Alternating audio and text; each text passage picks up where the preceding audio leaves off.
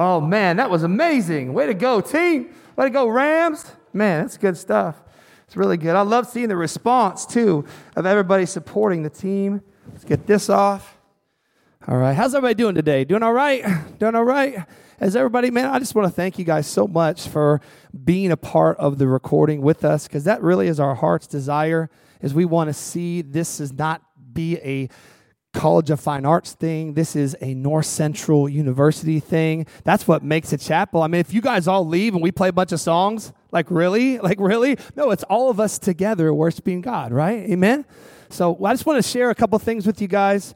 Uh, this today's message, I'm just titling it Rejoicing and Trembling. And uh, I want to start with a scripture. Just go ahead and dive right into it. Psalm 211. Psalm 211. This is kind of just uh, our base scripture for today. It says, Serve the Lord with reverent fear and rejoice with trembling. Let me just pray. Father, thank you so much that you are showing us who you are, that we could respond to you. I pray today that you would do that even more, all the more that you would show us who you are so that we can respond to who you are. Lord, help us not to respond out of who we are, but help us to respond to who you are. You're the one who has changed our lives. You're the one who's brought healing. You're the one who's brought deliverance. You're the one who's opened our eyes and opened our ears so that we could hear, that we could see, that we could know you, Lord. So we thank you for that today. I just pray you would be honored and glorified in everything that we do. In Jesus' name, amen. All right, so what I want to talk to us about today, just I, I, do want to talk about worship. I don't always love preaching about worship, but it's it's on my heart today. Obviously, we're in the recording. I just want to talk a little bit about our response to God and how that is tied to our revelation of who God is. All right. So, I mean, I, I was thinking about President Hagan to your story that you shared, how you were sitting in the back wall and, and when you didn't really have a passion for the Lord back in the day, and you, you know, you thought it was a personality thing. You know, it's like, well, that must be, that's not something I really want, you know. Uh, but here's the bottom line is what is happening in that situation is there's not a, there's not a full revelation of the truth. Let me just say it this way. If Jesus in the same form that he's revealed to us in Daniel and in Revelation, you know, the Jesus with the, uh, the eyes like fire and the sword coming out of his mouth, he literally appeared in this room right now. I don't think anybody, any worship leader would be needed. I don't think we have to go, hey guys, because um, you know what? You know what Daniel did when he saw that image of Jesus, that vision of Jesus? He fell on his face like it was uncontrollable. He couldn't help. He just, bam, hit the ground and he couldn't help it. And if he felt like he was dead, he was so freaked out by this powerful, incredible vision because there was a revelation that he now had that he didn't have just moments before that. Does that make sense, right? There's something that he saw, there's something that he understood that now impacted or informed the way that he was worshiping. He fall, fell on his face. No one had to say, Now, guys, could we please get on our knees today? Oh, could we lift up our hands today? Because God was, uh, Jesus was right there and so we didn't need that middleman. Right now, we're kind of in that place where we do sometimes have to have a middleman, and that's all right. But I'll say it this way worship is, here's a little, little definition of worship worship is a relational response to a biblical revelation of God. Worship is a relational response. So it all starts with a relationship to a biblical revelation of God. And it doesn't start with our ideas, but with His. Right? It doesn't start with our ideas what worship is. In fact, that's where you, you can go down that road. If you if you go to Romans chapter one, that's where it all went wrong, is because they started making up in their own hearts and minds what uh, God was like, and they began to worship a God that they made up. So that's where it starts going wrong. Their, their hearts became darkened, and they started doing things that they shouldn't be doing because their hearts and minds, their revelation was now darkened. So if we want a revelation to be opened up, we want to start with what God's ideas of. So number one, balance in worship is essential. Balance in worship. What do I mean by that? Well, this means to refuse to overemphasize one particular familiar aspect of worship at the expense of the complete picture. To refuse to overemphasize one familiar, right? The way that we were raised. You have ways that you were raised. I have ways that I was raised. Those things are familiar. Maybe you grew up with a full band rocking out in worship. Maybe you grew up like me with a piano on one side and an organ on the other. I mean, and just that was just normal to me. It became I thought everybody worshiped that way. And so I have I had an incomplete picture. You had an incomplete picture. The way that we were raised informs us, right? But and concerning who God is our knowledge of God, our understanding of who He is, it reflects and informs the way that we worship Him. Ultimately, based on who God truly is. I said this on Monday the idea of Him being lion and lamb. Like some people focus on one or the other, right? Like, oh, he's lying to me. Let me just ask you this question. And you, as you grew up, how did you see God? Did you see him more as king or more as friend? How you see God affects, affects the way that you worship Him, right? So if you see God as King, you're like, oh, reverent, man, He's awesome, He's far away, He's big, unattainable, I can't reach Him. If He's friend, man, oh, He's close, He's, he's intimate, He's, I can climb, He's daddy. Maybe He's buddy, maybe He's pal. Either one of those extremes can go too far. In fact, sometimes if we think of Him just as King, which is honestly kind of how I grew up, I saw him as big and far away and awesome, which he is, but I didn't know anything about this friend Jesus, really, the intimate side of Jesus. But if you know just the intimate side, I've seen people walking around with a, a ball cap on that says, Jesus is my homeboy. I'm like, I don't know. I mean, you know, it's like that's a, that's a partial revelation there. I don't know. I don't think it's the full thing. Because maybe they forgot that he's also king. And they forgot that he's the lion of the tribe of Judah. And that he's also a consuming fire. But see how you were raised and how you your grid, your grid for who God is impacts the way that you worship. In the Bible, we have a lot of these both ands, just like the lion and the lamb. We have John 4 23, which tells us that, that we should worship in spirit and in truth. To me, the most important word between spirit and truth is the word and. Because a lot of people make churches based on just what they think is spirit and other people make churches just focus on the truth.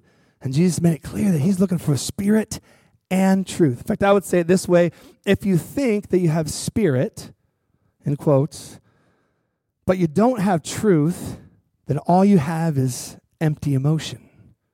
Let me say it again. If you think you have spirit, but you don't have truth, all you have is empty emotion. But the opposite is also true. If you think you have truth, but you don't have spirit, all you have is dead religion. Are you with me? right? And so we have to live in this both and situation. He's the lion, but he's also the lamb. He's Abba Father, but he's also a consuming fire. We live in spirit. We worship Him then in spirit and in truth. Number two, there's a time and a place for everything. Man, this is one of the classic, my, one of my favorite verses, uh, chapters in the Bible, uh, Ecclesiastes 3. Now, I think it, it, it's not written specifically about our musical worship expression, but I think it can certainly inform us on how we should be living our lives, which also impacts our worship. Let me just read it for you. Think of this in terms of what is there, there's always a right response in worship for the right moment. There's a time for everything. So, thinking of this in, in the context of worship, verse 1 says, For everything there is a season, a time for every activity under heaven a time to be born and a time to die, a time to plant and a time to harvest, a time to kill and a time to heal, a time to tear down and a time to build up, a time to cry and a time to laugh. Maybe we can insert in worship. There's a time to cry. Anybody ever been just sobbing before the Lord, the Lord touches you and something just your life's going crazy, you find yourself crying. Other times you find yourself laughing and joyful and excited. There's a time to cry and a time to laugh. There's a time to grieve and a time to dance. It's a time to scatter stones and a time to gather stones, a time to embrace and a time to turn away, a time to search and a time to quit searching time to keep and a time to throw away, a time to be quiet, and a time to speak up, right? In worship, there's a time to be still, there's a time to, to speak up, there's a time to love, and there's a time to hate. There's a time for war in worship. You know that we, we sing those songs this is how I fight my battles, right? We're warring. We understand, like we t- I talk about this in our worship leading class, man, we understand that there is a battle going on, whether we like it or not. And our role in the battle is not to fight the devil, it's to lift up Jesus. Jesus carries the battle for us. When we lift up our God, he fights our battles for us. That's our role. A time to love and a time to hate, a time for war and a time for peace. It's a time and a place for everything in worship. So you might look around at somebody and think, why are they doing that in worship? Well, there's a time and a place for everything in worship. Number three, worship must not be driven by our personalities. I prayed this in our in the prayer I was praying. It's like, God, help us not to respond based on who we are. That's not how we worship. We don't worship based on who we are. We worship God based on who He is, by His Spirit, by faith. Amen? So this is, we don't worship, well, well, I'm kind of a quiet person. I've, I've shared this before, but like, can you imagine what would happen at the, the walls of Jericho? All of Israel is gathered there, and they've been instructed to shout when the trumpet blast happens. And one guy kind of raises his hand in the back and says, well, I'm not really a shouting kind of person. And the whole assembly just backs up, lightning, you know, and now everybody's ready to shout, right? Every voice counts, every voice matters. It's not really based on your personality. If you're a loud person or a quiet person, there's a time when God calls us all to lift up our voice and shout, just like we did in the last two seconds of a basketball game. Come on, somebody. Like I shout, I was excited to see that ball go in the hoop. And you might say to me, oh, well, that's just not my personality go crazy. Well, I saw you in the stands. I don't know. I saw you this morning. Like, I, there's no fault in that. I love sports. I love football. I, I go crazy, man. I'm jumping and yelling at the at the TV when the Denver Broncos are playing or when they're not playing. Um, but but I love sports. But I would feel like a, a crazy hypocrite if I could yell and scream at the TV, but I got nothing for Jesus. We shouldn't worship God based on our personality. I mean, what in the kingdom of heaven is is do we base how we respond to God on our personality. Does anybody feel like it's their personality to carry their cross? Yeah, I was just kind of, you know, it just I was just born that way, you know, Jim. I just I just kind of carry the cross. It's just I, I can't help it. It's just my natural personality, right? No, of course it's not. Everything in the kingdom goes oftentimes against the grain, against our natural personalities. Why would worship be any different? Worship is something we do by faith. It's not a response to a feeling or a personality or the way that we were raised. It's based on who He is. And I would say if we have small worship, then we have a small revelation of our God. Small revelation of God, small response to God. Big revelation, big response. Passionate response. Number four, last one. The team can come ahead and come up. We must worship God God's way. Now, some people really struggle with God's way because, like, well, who's God to tell me? Well, He's God. I mean, and, and here's the thing, right? Like, God loves us. Like, we know that. That's a Sunday school answer. God loves us. But if He loves us, and that's true, if it's true, then everything that He asked us to do is covered in that love. He's not asking us to worship him outside of his personality, outside of our personality to hurt us, but to help us. He knows what is best for us. If he's saying lift up your holy hands to him, that was weird to me growing up. I thought only the weirdos lifted up their hands. But I realized it's something that God made, dare I say it, every person to do to lift up our hands. Something happens. There's a humility that hits you. There's, there's something that happens, something that shifts in your heart when your body says, I will obey what the Lord has said. And you lift up your hands, or you shout, or you get down on your knees. Say, Lord, I'm not just going to humble myself in my heart, but I'm going to humble my, my body. And I'm going to position myself before the Lord. Five quick practical things, real fast. Number one, how to help you do this, right? Number one is learn what the Bible expects from you in worship. Guys, don't, don't depend on your pastor or President Hagan or someone preaching here for your full knowledge of the word. Yes, go to church, learn from your pastor, like glean. But the idea of a shepherd is to lead you to new pastures, not to be your only source of the truth. Like we have to open our Bibles and go, what is it that God is asking us to do? We need to know that. Learn what the Bible expects from you in worship. Number two, ask God to soften your heart. Man, I needed that so much. Our hearts get hard man, through COVID, we have pain. Every time we have pain in our lives, we tend to build walls around our hearts. We're trying to keep the pain out, and I get it. But we're also keeping the love out, and we're keeping ourselves from able to give love. We're building walls around our hearts. And sometimes it takes just a shout and worship, I've heard, to tear down walls. Sometimes it's you stepping out. I've come to a worship service so many times and not felt like worshiping God. I'm the worship leader. How can that be? I can't. But it happens. I'm a human being as well. I don't feel like worshiping God every moment of my life. But I know I've walked into those services when I didn't feel like worshiping. I was like, all right, I know if I will do what God said, it will change my heart. So I lift up a hand or I begin to sing and something begins to shift in my heart. God, it's like I've opened the door. That's really what's happening. When you obey God, you're opening the door. When you disobey God, you shut the door to what He wants to do in your life. And it's crazy that God would use something like singing a song or lifting up a hand. I'm sorry, I, that's just what it says, though. So if you want to open the door, obey Him, lift up your heart. Number three, practice worshiping God behind closed doors. Don't allow this space or your church to be the only place that you worship God with music.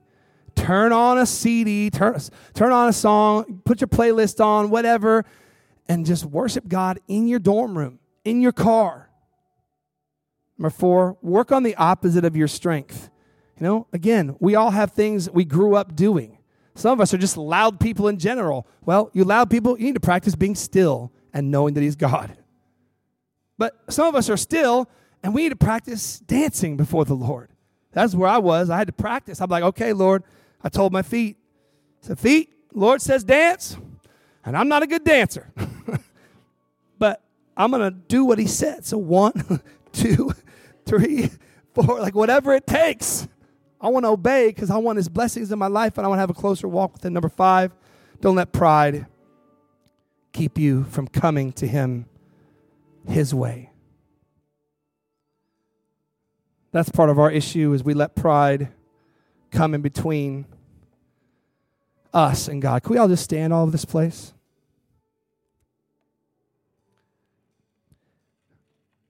Lord, we come to you this morning. We come to you this morning and we desire to know you more, more than anything not to go through the motions or do kind of what the preacher said, but we just want to know you. We want to come into relationship with you, and we want to respond to the revelation that you've given us of who you are.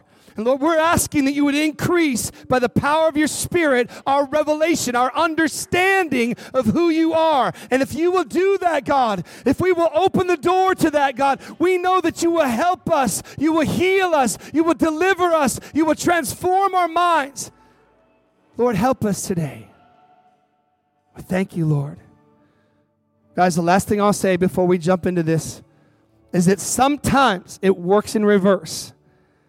Sometimes you get the revelation from God, the understanding, go, whoa, it's like the aha moment that the prodigal son had, right? You go, oh, I finally get it. And then you respond out of that revelation. But this is, you got to hear me on this. Sometimes you just got to respond even when you don't understand. Because you know what happens when you respond, when you don't understand? You suddenly get the revelation. It's opening the door so, could we, by faith today, just lift up our hands? It's just a symbol. Can we lift up our hands all over this place and invite the Holy Spirit to invade us this morning. Holy Spirit, have your way. Do what you want to do in our hearts. Reveal yourself to us in Jesus' name. Jesus' name.